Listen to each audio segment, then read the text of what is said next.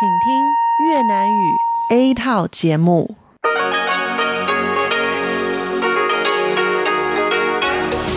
Đây là Đài Phát thanh Quốc tế Đài Loan RTI.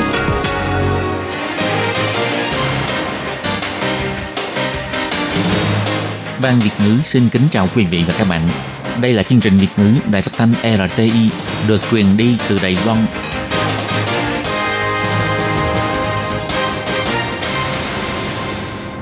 Hello, tôi Kim xin kính chào các bạn. Hoan nghênh các bạn đã đến với chương trình Việt ngữ ngày hôm nay của chúng tôi. Các bạn thân mến, hôm nay là Chủ nhật, ngày 3 tháng 3 năm 2019, cũng tức ngày 27 tháng Giêng âm lịch năm kỷ hợi.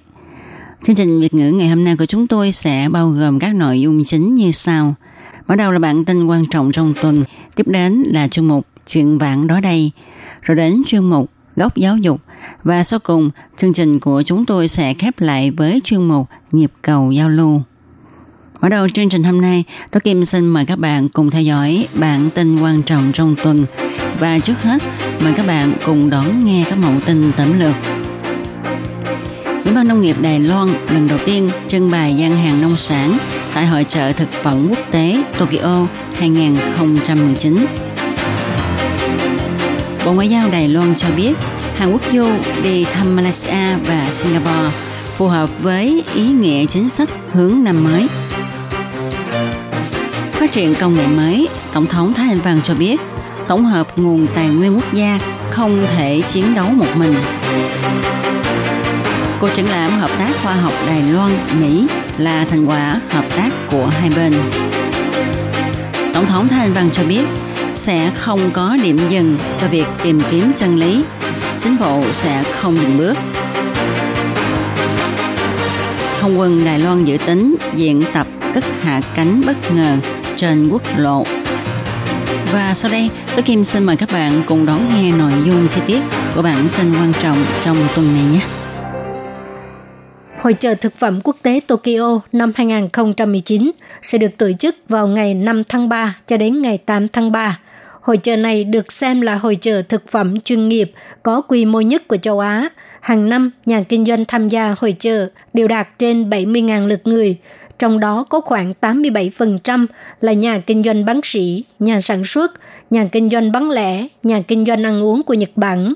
Đây là một cơ hội quan trọng cho các công ty thực phẩm quốc tế muốn phát triển thị trường ở Nhật Bản, châu Á và thế giới. Trước đây, Ủy ban Nông nghiệp Đài Loan thường trợ cấp cho chính quyền địa phương và các nhà kinh doanh tham gia hội trợ.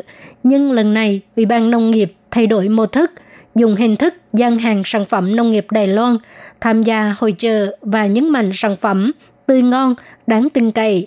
Quy hoạch khu quảng bá nông nghiệp và khu nông nghiệp đạt chuẩn quốc tế Global GAP, tức là thực hành nông nghiệp tốt toàn cầu, hy vọng để cho các nước trên thế giới nhìn thấy thương hiệu sản phẩm nông nghiệp xuất sắc của Đài Loan.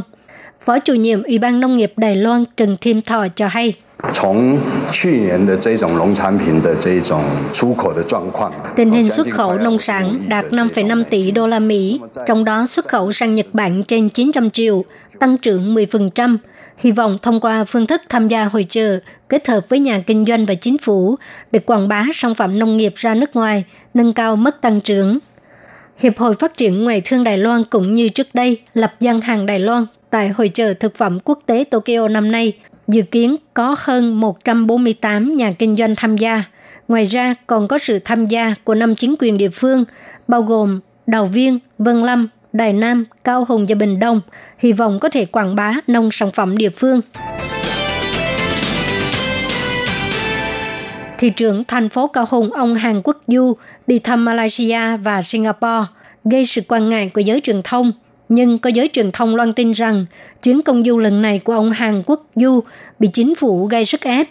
Ngày 25 tháng 2, Bộ Ngoại giao cho biết tối ngày 24 tháng 2, Thứ trưởng Bộ Ngoại giao Từ Tư Kiềm đã gọi điện liên lạc với Cục trưởng Cục Thông tin Chính quyền thành phố Cao Hùng, Vương Thiện Thu, đại diện Ngoại trưởng Ngô Chu Nhiếp, gửi lời hỏi thăm ông Hàn Quốc Du, đồng thời hỏi thăm xem ông Du có cần tới sự hỗ trợ của văn phòng đại diện tại hai nước đó hay không. Và Vương Thiện Thu đã cho biết là không cần, cuộc đối thoại giữa hai bên diễn ra tốt đẹp. Bộ Ngoại giao nhấn mạnh đối với sự giao lưu ngoại giao của chính quyền địa phương, Bộ Ngoại giao luôn ủng hộ. Phát ngôn viên Bộ Ngoại giao ông Lý Hiến Trương cho hay. 高雄市韩市长这次率团访问 Lần này, thị trưởng thành phố Cao Hùng Hàn Quốc Du dẫn đoàn đại diện đi thăm Malaysia và Singapore nhằm tăng cường mối quan hệ hợp tác thương mại giữa Đài Loan với hai nước mang ý nghĩa tích cực, cũng phù hợp với ý nghĩa tăng cường mối liên kết giữa các thành thị trong chính sách thương năm mới. Bộ Ngoại giao rất ủng hộ và sẽ hỗ trợ nếu cần thiết.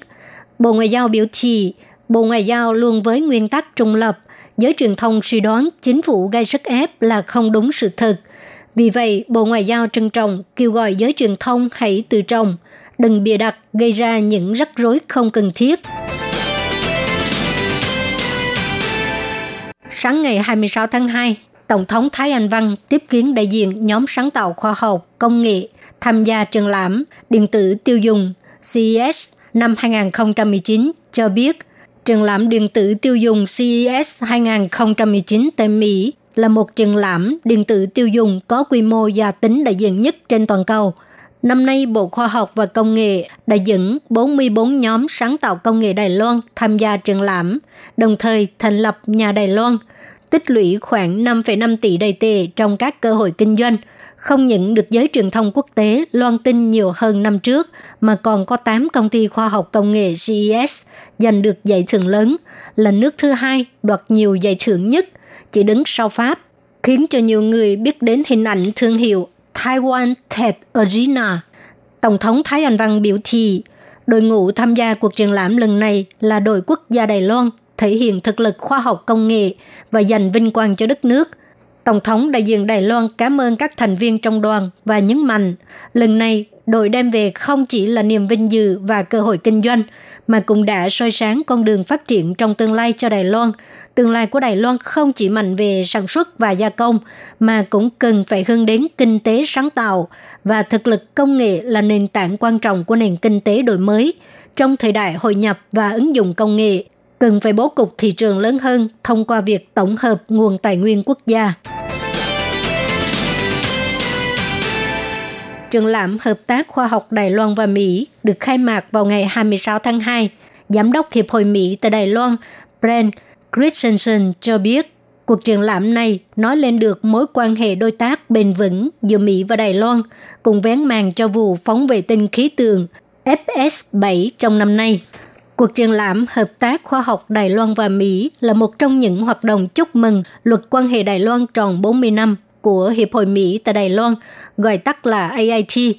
Lúc phát biểu tại lễ khai mạc, Brent Christensen cho biết, để chúc mừng luật quan hệ Đài Loan tròn 40 năm, AIT quy hoạch một loạt hoạt động trong năm để làm nổi bật mối quan hệ đối tác giữa Mỹ và Đài Loan trong các lĩnh vực. Trong đó, tháng khoa học là được tổ chức trong tháng 2 này. Vì vậy, trong tháng này là tháng thể hiện thành quả hợp tác chặt chẽ trong lĩnh vực khoa học và công nghệ giữa Mỹ và Đài Loan trong 40 năm qua. Triển lãm Hợp tác Khoa học Đài Loan và Mỹ được tổ chức tại Bảo tàng Thiên văn Đài Bắc. Thời gian triển lãm kể từ hôm nay đến hết ngày 31 tháng 3. Sáng ngày 27 tháng 2, Tổng thống Thái Anh Văn khi tiếp kiến đoàn gia quyến 228 hải ngoại hồi hương năm 2018 tại Phủ Tổng thống đã nói, trong một thời gian dài đã không được nhắc đến sự kiện 228 tại Đài Loan, nên nhận đến việc không thể đi sâu tìm hiểu chân tướng lịch sử. Mãi đến khi nhân chủ hóa, chính phủ mới bắt đầu nhận lỗi, xin lỗi, lập bia kỷ niệm, điều tra chân tướng lịch sử và bồi thường, khôi phục danh dự cho nạn nhân, vân vân nhưng bà biết rằng đối với việc truy tìm chân tướng sẽ không có một điểm dừng nào cho việc tìm kiếm chân lý và chính phủ có trách nhiệm phải làm nhiều hơn nữa.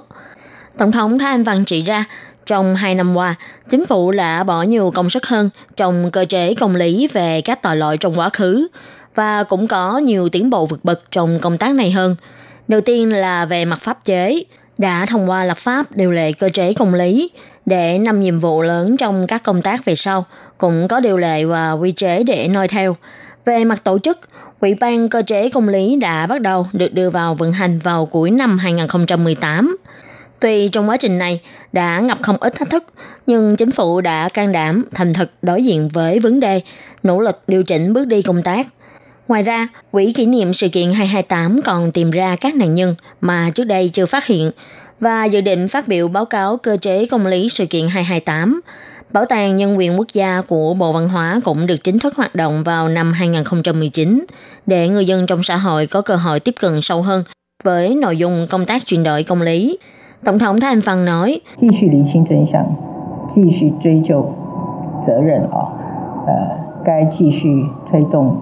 继续厘清真相，继续追究责任啊，呃，该继续推动的教育啊，我们都没有 Chúng ta sẽ tiếp tục làm rõ trừng tướng, tiếp tục truy cứu trách nhiệm để tiếp tục xúc tiến giáo dục. Chúng ta chưa bao giờ quên và cũng sẽ không dừng bước. Cũng sẽ có sự hợp tác, liên hệ mật thiết giữa các tổ chức, cơ quan khác nhau để có thể phát huy sức mạnh lớn nhất. Chúng ta phải để các bộ ủy có thể phối hợp nhịp nhàng cùng thực hiện công tác chuyển đổi công lý.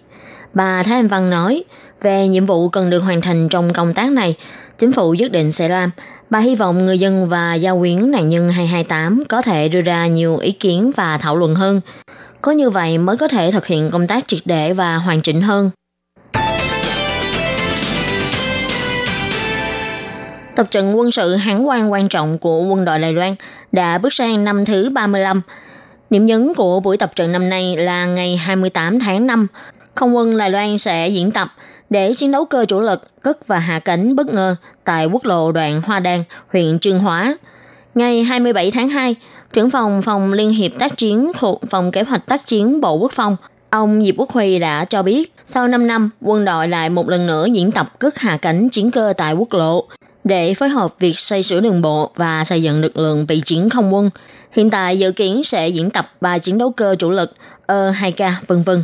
Ông Diệp Quốc Huy nói, 啊，这个每隔一段时间，我们会配合高工局它的一个路面整修啊，来执行这个科目啊。那所以说，我们考量的因素就是要维持这。Cứ qua một thời gian, chúng tôi sẽ kết hợp với việc sửa đường của Cục Quản lý Đường Cao tốc để tiến hành hạng mục này.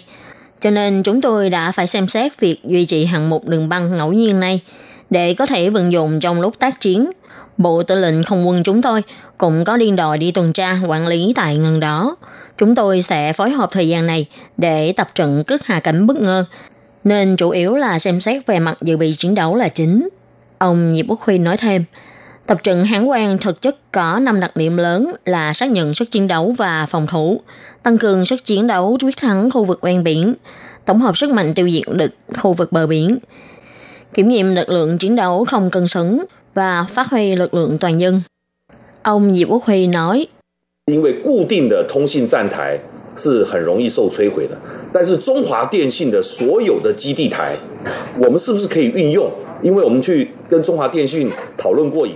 các cột phát sóng viễn thông dễ bị hủy hoại, nhưng có phải chúng ta đều có thể sử dụng tất cả các cột phát sóng của Trung Hoa Telecom hay không? Sau khi thảo luận với Trung Hoa Telecom, cho biết chúng được làm từ kết cấu tổ ong, không dễ bị phá hủy trong chiến tranh. Tất nhiên là quân đội còn có nhiều hệ thống dự phòng khác. Nếu như các thiết bị quân dụng bị hư hại, có phải có thể lập tức liên kết với Viễn thông Trung Hoa hay không? Trước khi diễn ra tập trận ngày 27 tháng 5 đến ngày 31 tháng 5, quân đội Đài Loan sẽ thực hiện diễn tập chỉ huy hỗ trợ máy tính để tăng cường năng lực quyết sách tác chiến của các cấp sĩ quan chỉ huy. Các bạn thân mến, vừa rồi là bản tin quan trọng trong tuần. Tôi Kim xin chân thành cảm ơn các bạn đã chú ý theo dõi.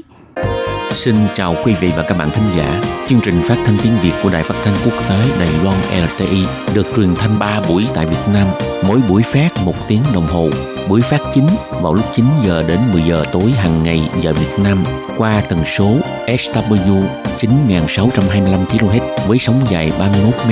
Buổi phát lại lần một vào hôm sau 6 giờ đến 7 giờ sáng giờ Việt Nam qua tần số SW 11655 kHz với sóng dài 25 m.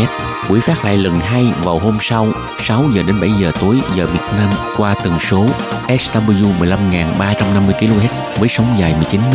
Ngoài ra tại Gia Nghĩa Vân Lâm, Đài Nam có thể đón nghe chương trình phát thanh tiếng Việt qua tần số MW 1422 kHz vào lúc 7 giờ đến 8 giờ tối hàng ngày giờ Đài Loan và đón nghe chương trình phát lại sáng 10 giờ đến 11 giờ hàng ngày giờ Đài Loan qua tần số MW 1422 kHz. Xin mời quý vị và các bạn tiếp